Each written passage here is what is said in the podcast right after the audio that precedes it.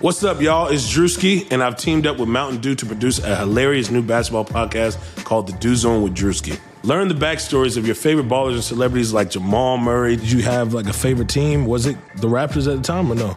Was the Raptors even started around that time? Come on, bro. I ain't that old, fam. You're talking like I'm fifty. Taylor Rooks, A'ja Wilson, and many more. You won't want to miss this. Listen to The Dew Zone with Drewski on Apple Podcasts, Spotify, and wherever you listen to podcasts. Today's episode of the Chase Thomas Podcast is brought to you by our presenting sponsor, Ponko Chicken. Ponko Chicken, if you did not already know, is a unique spin on Japanese and Western cuisine.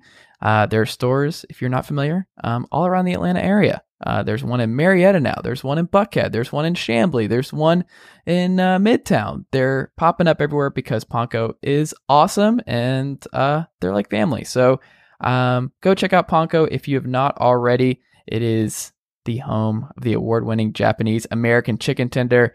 Just to brag on them a little bit more, they were Verizon's Super Bowl Live top-selling vendor, three-peat Taste of Atlanta award winner, um, Midtown Alliance Best Taste winner. Just, they won all the awards because Ponko is great and Ponko is delicious. So if you are in the Atlanta area and are looking to try something new and good and delicious, go check out Ponko Chicken today and tell them that I sent you over. Uh, also, if you have not already, go check out Chase Thomas Podcast dot com. It's where all of my episodes to all of my podcasts are, all of my writing that I do, uh, more information on me and who I am, um, and why you should be listening to this podcast and reading my work and all of that great stuff. Go do that. Go to Chase Thomas Podcast today. If you're an Apple Podcast listener, go ahead and leave me five stars and a rating and a review. That's great. I need it. Um, it helps the show continue to grow and all of that good stuff.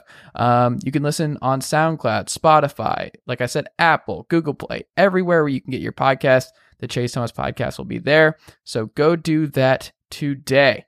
Um, all right. I think that's everything. We can get into today's episode. Uncle Darren, let's go. Chase Thomas podcast. The Chase Thomas podcast. um, my nephew needs me to record. See, I hate. I already hate it. I hate it. All right, welcome to a Wednesday afternoon edition of the Chase Thomas Podcast. Another Atlanta guy on the line. Never talked to him uh, before, but I've been listening to him for years and years, from The Starters, the Basketball Jones, now No Dunks. It's Trey Kerby. Trey, good afternoon. How are you? Hey, yo. Having a great time. Beautiful day in Atlanta. You love to see it.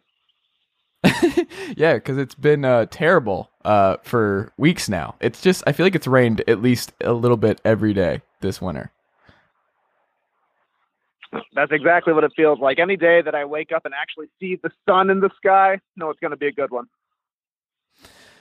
Um. Well, so the N B A, we are um, closing in on the midway point, the trade deadline. We've really gotten to the point where we know basically who's going to make the playoffs in the East. The West, a little bit uncertain in the bottom half. Uh, we'll have to see, and I'm going to ask you about the Grizzlies in a little bit. But um, for me, I still think the most interesting development that we've kind of moved on from is that the Lakers are just awesome, and this was going to always be the case and things like that. How surprised are you at this point at how seamless the Lakers transitioned from not playoff team a year ago to just adding Anthony Davis and all these different role players um, has worked out, um, at least in the regular season? I'm a little surprised, to be honest, because coming into the season, I kind of just assumed that the Lakers would play things the way the Clippers have played things so far. They brought in a couple of huge new pieces. Now their team, their support players are a little bit more Uh, ingrained in the Clippers. And as we've seen so far, they have been happy to kind of just play out the season, figuring things out, resting guys at times in hopes that they will be ready to peak come playoff time. I thought the Lakers would do the same thing. We've seen LeBron be very careful with his body throughout the years. We know Anthony Davis has had uh, seasons where he has missed a big chunk of time due to injury. So I kind of just assumed that both LeBron and A D would be resting, would be saving themselves for May and June, but that hasn't been the case at all. They've come out and looked incredibly focused. They've looked like they wanted to win every single game that they've played in so far this season. And the role players have really gelled around LeBron and A D super quick. That doesn't always happen in a right. super team situation. You know, we've seen multiple times, whether it was when LeBron went to Miami or when he came back to Cleveland, it took a little bit to get things figured out. But this season, they have been full bore trying to win the one seed in the Western Conference. And for me, they have been, I mean, maybe it's the Bucks, but at least with the level of competition, I would put the Lakers as the best team in the league so far, which isn't great for those of us who picked the Clippers to win the championship in the preseason. I'm not worried. I still think the Clippers are winning it all. Like, I would be worried if Kawhi and Paul George were dealing with injury stuff that I was concerned about come playoff time. I don't really know what's going on with the Shamet stuff, and certain they're still figuring stuff out with their rotation and who's going to be their closing five and stuff like that. But I'm I'm not wavering uh, from my Clippers are winning it all again uh, take. Stay with me, Trey. We're we're going to be fine. Yeah, I'm most likely sticking with the Clippers because I assume that now that we're happening or hitting the second half of the season, they're going to be putting it into full gear a little bit more, really ironing out their rotations, figuring out exactly their roles, and hopefully playing some more with Paul George and Kawhi Leonard in the lineup together, hooping. Uh, but yeah, I mean, you know, the Clippers what, seem to be defending a title that they haven't won yet so far. What's that? I think they're fourteen and four with both of them playing. They really haven't played that much, but when they have played on the floor at the same time, it's it's fine. They're also a defeat against the Lakers. Yeah, exactly. That's the big thing, is that there's no doubt that especially Kawhi Leonard can elevate his game on the drop of a hat. He will be ready for the playoffs, no doubt about it, because like you're saying, they show up and they destroy these top teams that they're playing and are obviously undefeated against the Lakers, but I would like to see them take care of the bad teams. That, to me, is the mark of a great team, a team that wants to go out there and crush the inferior competition, not just show up for the big games. That's what you do when you're trying to win title number three, not title number one. This is the Clippers here. They need to put some wins together and look like a top team. I know that they're going to be great. They're probably still going to come out of the Western Conference, but I would like to be a little bit more inspired by the other L A teams. In the East, um, the Sixers right now, they're, they don't even have home court. Uh, a lot of people had them as their preseason um, Eastern Conference champs. Things are not bad. I wrote about them uh, earlier this week. Things are not bad, and if you look at certain lineups, like they're they're fine. Like they're just not great. there there's just something missing, and obviously they know because they're targeting everybody. They're targeting just every wing that might be available. The Sixers are making calls because they've realized, um, and this isn't their fault. They can't force Jimmy to stay. That's they got. They did the best they could do. Josh Richardson still was a really nice haul for Jimmy Butler, but he's still not Jimmy Butler. Um, L A Tobias has not returned, and um, the Al Horford Embiid stuff is just. It was an interesting experiment, but it's probably not going to um, work out long term. But I. I think they're interesting because they still have the most upside depending on what they can do, and they also have the kind of contracts that they can move for certain guys. Um, DeRozan just got Player of the Week. Um, he's playing better as of late. Then you have C J McCollum because the Blazers, if the playoffs started today, the Blazers would not be in the playoffs. And C J McCollum is always uh, linked to all kinds of trade stuff, but he can't be traded until January thirtieth. I still think that's like the biggest fish they can go after who would make the most sense. Um, and that would probably swing the East for me, is if they could, depending on what they would have to give up for um, McCollum. But it does seem like they're just one wing away from really getting back to that zone. Or are you still optimistic the Sixers can figure it out with what they have? I think another wing would help. There's no doubt about it. Just to have a little bit more playmaking, a little bit more shooting, somebody that you can turn to when, you know, Simmons isn't aggressive to the lane, or when Josh Richardson doesn't have it going, or when Tobias Harris doesn't have it going. Another player would no doubt help in uh, in in the grand scheme of things. But to me, both Richardson and Harris need to be a little bit better. They need to be a little bit more aggressive. You see in the games that the Sixers have been playing with Embiid on the bench, both Richardson and Harris seem so much more empowered, seem so much more in tune with the game, knowing where their shots are going to come from, knowing that they can be aggressive without a huge guy in the middle who requires a bunch of touches. I think even Al Horford has kind of taken too much of a backseat. I would like to see Embiid, I would like to see Richardson, Harris, and Al Horford all just go out there and try and score a whole bunch of points. You know, they're all great offensive players that are just trying to figure out where they fit in an ecosystem where two guys in Embiid and Simmons are not an ideal fit. But we saw last year, the Sixers finished with a top ten offense with Embiid and Simmons playing the majority of the season. A top ten offense is somewhere in there. Harris and Richardson both taking about five threes a game. They could get up to eight or nine, if you ask me. I would like yeah. to see those two guys be the re- be the playmakers and the shooters that the Sixers really need. They have done a good job trying to find out where they fit in this team, but you just need to get more from those guys since they're kind of going to be filling the role that Jimmy Butler had last season. They need somebody to step into that role and just kind of take over when the time is right. How do you view Andre Drummond right now? To me, Andre Drummond is the nice guy version of Hassan Whiteside. He's going to be put up oh. some monster numbers. He's oh. the best rebounder in the game. But he also gets kind of mad at his teammates. You've seen since Blake Griffin uh, went to the bench with surgery and he's going to be out that Drummond is a little bit checked out of the Pistons season. I think you're seeing guards blow by the perimeter defenders on the Pistons. And Drummond is there in the lane. He could be challenging the shot, but there's no reason to pick up six fouls in the first half. So he just has to kind of let the guy go to the hoop and then glare at his teammate. I just think he is ready to be done with Detroit. Put him on a contending team for the first time in the season, and maybe he's re-energized because he's a talented guy. He can make some plays. He defends the rim. Probably the best rebounder in the game, one of the best that we've ever seen. He's just, uh, I think he's bored in Detroit. So let's see him on another team, and I and I will be a little bit kinder than calling him the nice guy, Hassan Whiteside. So where do you want him to go? If you had to pick where Drummond eventually gets traded to, where would you like to see him? Where does he move the needle for you?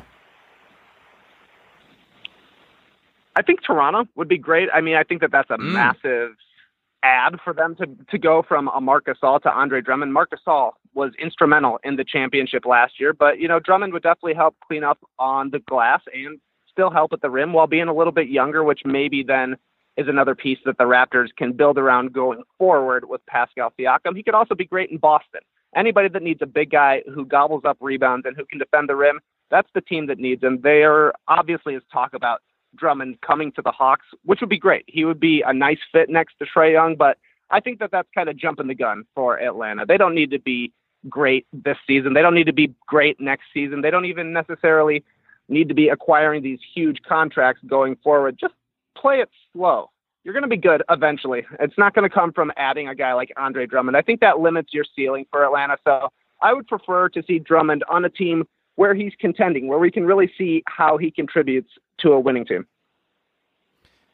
I, um, the Atlanta stuff's interesting because I think uh, obviously they are having an awful season. They haven't, uh, they're worse in the East, but a lot of it is not because they're young players. The young players are all playing pretty good for the most part. If you excuse Cam Reddish's offensive game, like they're, they're fine. Like Collins, Herter is now healthy. Trae Young is great, but DeAndre Hunter playing really well, but all of the veterans that Travis Link brought in have all just been awful. Like everything around the young guys have been terrible. And that's the reason that they're as bad as they are. It's kind of like the Blazers where like their main guys are good. It's just the bench and everything else has just been an absolute dumpster fire that it just kills the rest of their guys they can count on. Um, I, I think they still need veterans of some kind. And when you're, like, they don't have to be good and they're not going to be good this year, next year, but they still need more competent veterans. Like Alex Lynn's just not a starting five in today's N B A. Like they need veterans who can actually play. Like Vince Carter quietly has just been awful and it's finally happened. He's eighty-three years old. So this is something that was going to eventually happen, but you, I, I think they've done a disservice to a lot of those young guys by not getting um, competent uh, veterans. You don't need to maybe swing for the fences, but they also have an insane amount of cap space. They have two max slots this summer in a free agency time period where there's no one good available. And I, I don't know. I think they have to make some sort of um, trade where they bring in some really nice salary and stuff like that. But I, they're in a weird bind. And I think the Hawks have to be uh, active in acquiring veterans who can actually play ba- winning basketball right now. Yeah, it's uh, it's pretty tough when the veterans on your team are guys like Jabari Parker, Allen Crabbe, Chandler Parsons, I guess, to an extent that are almost there just as contracts re- rather than players who are going to be moving the needle on the court or even in the locker room. I don't think that uh, you're getting a whole bunch of great advice from Chandler Parsons while he's just chilling there. Uh, but yeah, uh, but you need a little bit of adultness in the in the locker room. And like you're saying, Vince Carter, he is no doubt about it. He's an adult, but He he's getting on the the far side of his career. He's not going to be around long for much longer. Uh, so maybe his voice doesn't hold sway as much as it would even a couple of seasons ago. There's definitely got to be an upgrade in professionalism for the Hawks, and Drummond could be that guy. Uh, a Trae Young, Andre Drummond pairing makes sense. Uh, you got a defense guy, you got a role guy, and he can facilitate the offense otherwise. Um, but that's all looking forward towards next season, if you ask me. This season for the Hawks, pretty much already done. So I don't know that you want to improve the team too much, because right now you're looking at a nice draft pick. That's true. Um, the Bulls, you're a Bulls guy. Can you explain to me why their defense is still good while the offense is just a train wreck? Can you explain how Jim Boylan's still getting a good defensive effort from these guys? It's a Jedi mind trick. It seems like a good defense, but it's not really that good of a defense. They are trapping and forcing turnovers and forcing uh, teams that aren't good passing teams to make bad passes and make bad decisions. That's the thing. Against bad offenses, the Bulls can look good because they can make you a little hectic and suddenly they're getting a steal and going the other way. Hopefully that's the best way the Bulls can score is in a transition game, because in the half court, it's ugly. But you get against a team that has a little bit of know-how, a little bit of patience, and just basketball I Q, and the Bulls get shredded. It's like if you make two passes against the Bulls, you're probably going to get a wide-open dunk or a wide-open three from the corner, two of the most valuable spots in the game. Uh, but, you know, over the course of the season, you're not playing the great teams over every single night. So over the course of a season, it adds up to being a top ten defense, but then you look on the other side of the ball, and the offense is in the bottom five. You can see where the real the real results are coming from. The Bulls, uh, they had a lot of hype in the preseason. I bought into it. I thought that Thomas Satoransky and Thad Young were going to revolutionize this team as veterans, and not the case. No. Um, what would you do with Zach LaVine? I haven't always been the biggest Zach LaVine fan. Even when, coming to this season, he was getting um, a lot of buzz as a potential first-time All-Star. And you can see why people would say that. He's the only guy on the Bulls who's going to be able to put the ball on the ground and get to the hoop. To me, though, he is almost in the DeRozan zone, where with Toronto, they built DeRozan up. He became an All-Star. He kept working on his game. He got a lot better, kept getting better, kept getting better. The team got close to getting over the hump in the Eastern Conference, but the biggest value that DeRozan ultimately brought to the Raptors was that he was good enough that you could trade him for Kawhi Leonard. I guess with the Bulls, the hope is that LaVine flattens out some of the holes of his game and just becomes good enough that another team convinces themselves, yeah, Zach LaVine could be our number two scorer. He's not, to me, cut out to be the number one guy, but maybe he becomes good enough as a number two that you can turn him into a number one guy. That's the hope for me. But, uh, you know, if you would have asked me before the season, I would have said, you got a number one scorer right there in your locker room. So what do I know? Did you expect this out of Memphis this quickly? Oh, certainly not. Um, to me, they are what we expected the Pelicans to be, and nobody mm. would have guessed that coming into the season. They would have been pegged as one of the bottom five teams in the league, I do believe, but you see the way that they have rallied around the talents of Ja Morant. That's exactly what the Pelicans were hoping to do, that a rookie could come in, set the league on fire, and the veterans around him, the other young players around him would just gel. That has happened for Memphis, and you know maybe it will happen for the Pelicans whenever Zion makes his return this week. Uh, but, I mean, I'm a big Jaren Jackson Junior fan. I liked Ja yeah. coming into the season, but I still thought these guys are in year one and two in the league. Their next best player is probably Jonas Valanciunas. That, to me, doesn't add up to a playoff team in the Western Conference, but the bottom of the Western Conference has been a little bit worse than expected, so the Grizzlies are able to get hot, win a bunch of games in a row, and now they're going to be in the playoffs with everybody rooting for them. I mean, the Spurs streak seems like it might be coming to an end. I imagine they'll probably figure out a way to edge themselves in there and get the Grizzlies out, but nobody wants that. We want to see Ja in the playoffs. Yeah, I mean, I think the, the Pelicans comp's uh, a smart one. And I also think the Grizzlies are what the Hawks could have been if they had the competent veterans that the Grizzlies surrounded Ja and Jaren with, because they have Jay Crowder, they have Dylan Brooks, they have Jonas Valanciunas, they have Tyus Jones, they have Solomon Hill, they have Kyle Anderson. Like, they have... These are not world beaters, but these are all competent basketball players that they can put in there next to, and even Brandon Clark. Um, next to these young guys. So it's just, they're always surrounding their young talent with smart veterans who can actually play, and it's paying dividends. I I do think that they also kind of remind me of the that first year of Luke Walton's Lakers. Do you remember, like, kind of like they played at that crazy pace and with Lonzo and all the young guys? Mm-hmm. It was just like, oh, this is really fun, and they're weirdly good on defense, and this is a different Lakers, and they're going to build the right way, and they're just going to, they know they can't play in the half court yet with all these non-shooters, but what they can do is run the floor and beat you in the same way that D'Antoni would push and all that kind of stuff. I think the Grizzlies are playing the same way, where I don't trust them in the half court in, enough. I still have questions because of Ja Morant and just how he scores and how Jaren Jackson scores and just who their closers are and all that kind of stuff. But when they're in pace, and this kind of goes back to the Pelicans, they were also another team that were supposed to play like this because we just didn't know what their late game half court setting would look like with a bunch of non-number ones. But Brandon Ingram has really come into his own on that front. Um, I don't know. I think the Grizzlies are a fun story, and I also agree with you. I would rather they are much more interesting playing the Lakers in round one than uh, the Spurs Lakers, where I think they'll both be sweeps, but at least Ja will have some some fun times uh, against LeBron. Yeah, that's exactly right. In my brain, I think as well, yeah, if the Grizzlies get in and they're facing the Lakers, it's probably a sweep. But in my heart, I think oh, Ja can win a game. Ja can win game three in Memphis, you know? Maybe the half-court offense doesn't always look great, but when it's Ja and Jaren running pick and roll time and time again and Ja's in a rhythm, I don't know. I've seen a couple of times this week where they're both scoring double digits down the stretch in the fourth quarter. Could that happen in a playoff game before LeBron's one hundred percent locked in? Sure. Give me the Grizzlies.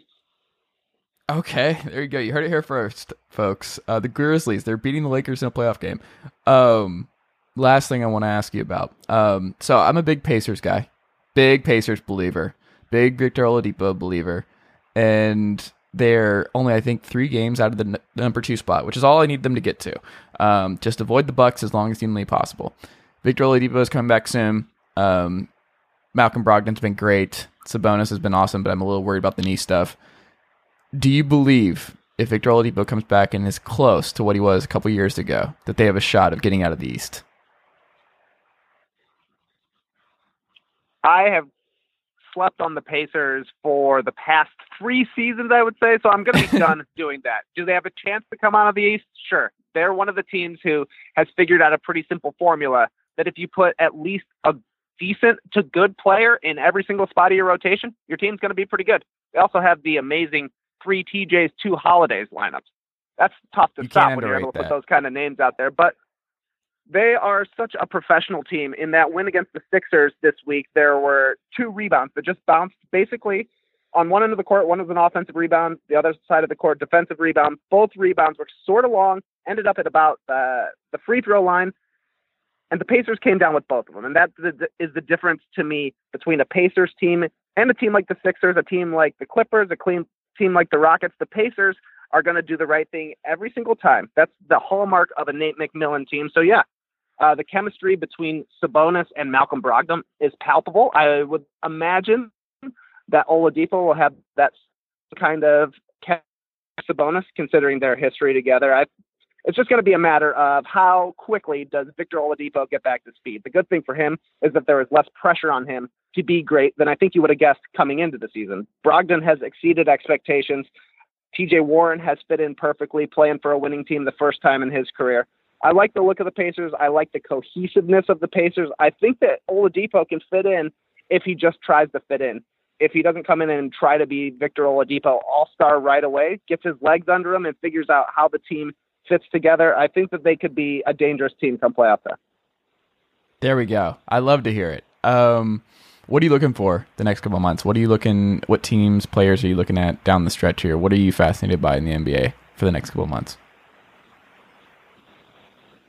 Well, I mean, the Bulls are making a playoff push. We're we oh, okay. we're talking about how they've been bad so far. They've lost a whole bunch of games in a row. They haven't had a great twenty twenty, and it seems like Jim Boylan's sticking around. But uh, they're going to be making a playoff push. You you can't give up faith this easily. It's twenty twenty. I'm trying to have a lot more positivity, so I want to see the Bulls do well. And I'd also like to see the Clippers really try hard for a couple of months. I want to see them ramping up for the playoffs and looking like the world-beating team that we're all assuming they're going to be. We need to see it a little bit before we just expect them to flip the switch come playoff time.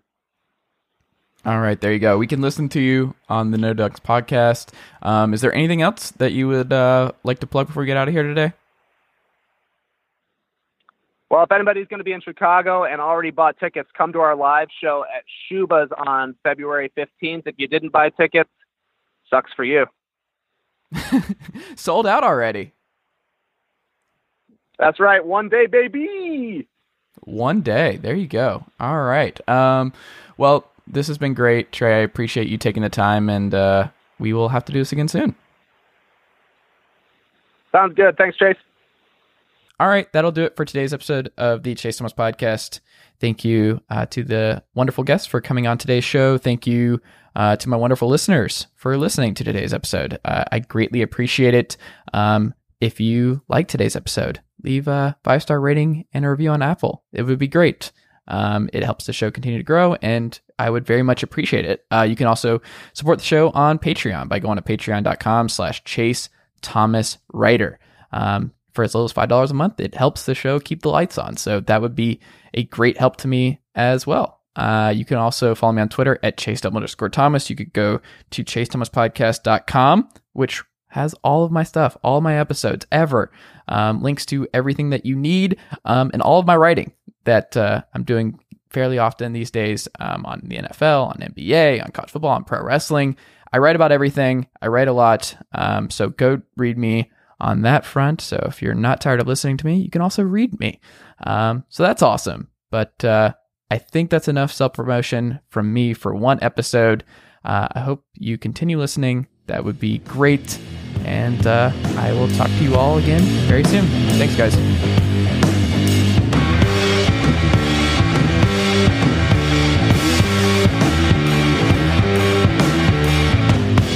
Nicely done, nephew. Chase Thomas Podcast. Hell yeah. Sugar Ray Leonard, Roberto Duran, Marvelous Marvin Hagler, and Thomas Hearns. Legends, whose four-way rivalry defined one of the greatest eras in boxing history. Relive their decade of dominance in the new Showtime sports documentary, The Kings, a four-part series premiering Sunday, June sixth, only on Showtime.